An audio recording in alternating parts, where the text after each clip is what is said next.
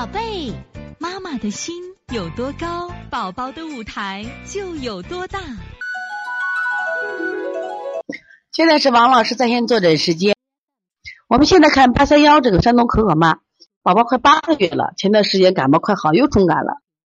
一下楼回家就流清鼻涕，一一冷就流清鼻涕，现在是黄白黏鼻涕。今天早上咳了一声有痰音，昨天咳没痰，今天不咳了。就有鼻涕的、干鼻痂，有时揉眼睛、揉鼻子，大便两三天一次，暗绿色的臭便，小便黄、屁眼红，脸色很白，晚上睡眠时好时坏，有时趴着吐奶，抱不好吐奶，不爱喝奶粉，着急吃辅食，附近该吃啥？是这样，八个月可以吃辅食了，吃辅食吃这个小米、油油、烂面条都可以加，但前提是怎么怎么加，食物越单一越好，而且一定要做食物的笔记。就是你今天加的食物了，一次加三天，然后呢，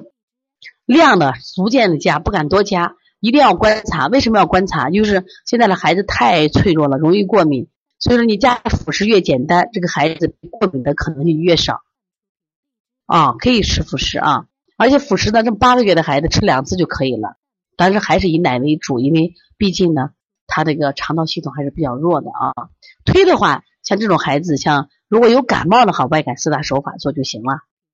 外感四大手法，另外呢，你个经常让小孩孩子经常揉揉肚子，揉揉肚子，我觉得提提脊就挺好的。太小的孩子不需要做那么多手法啊。一般那个小孩子不太得病，这个孩子爱得病呀，都是中气不足，所以说经常揉揉中脘呀，揉揉腹就可以啊。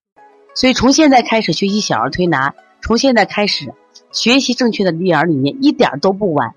也希望我们今天听课的妈妈能把我们所有的知识，通过自己的学习，通过自己的分享，让更多的妈妈了解，走进邦尼康小儿推拿，走进邦尼康的课堂，让我们获得正确的育儿理念。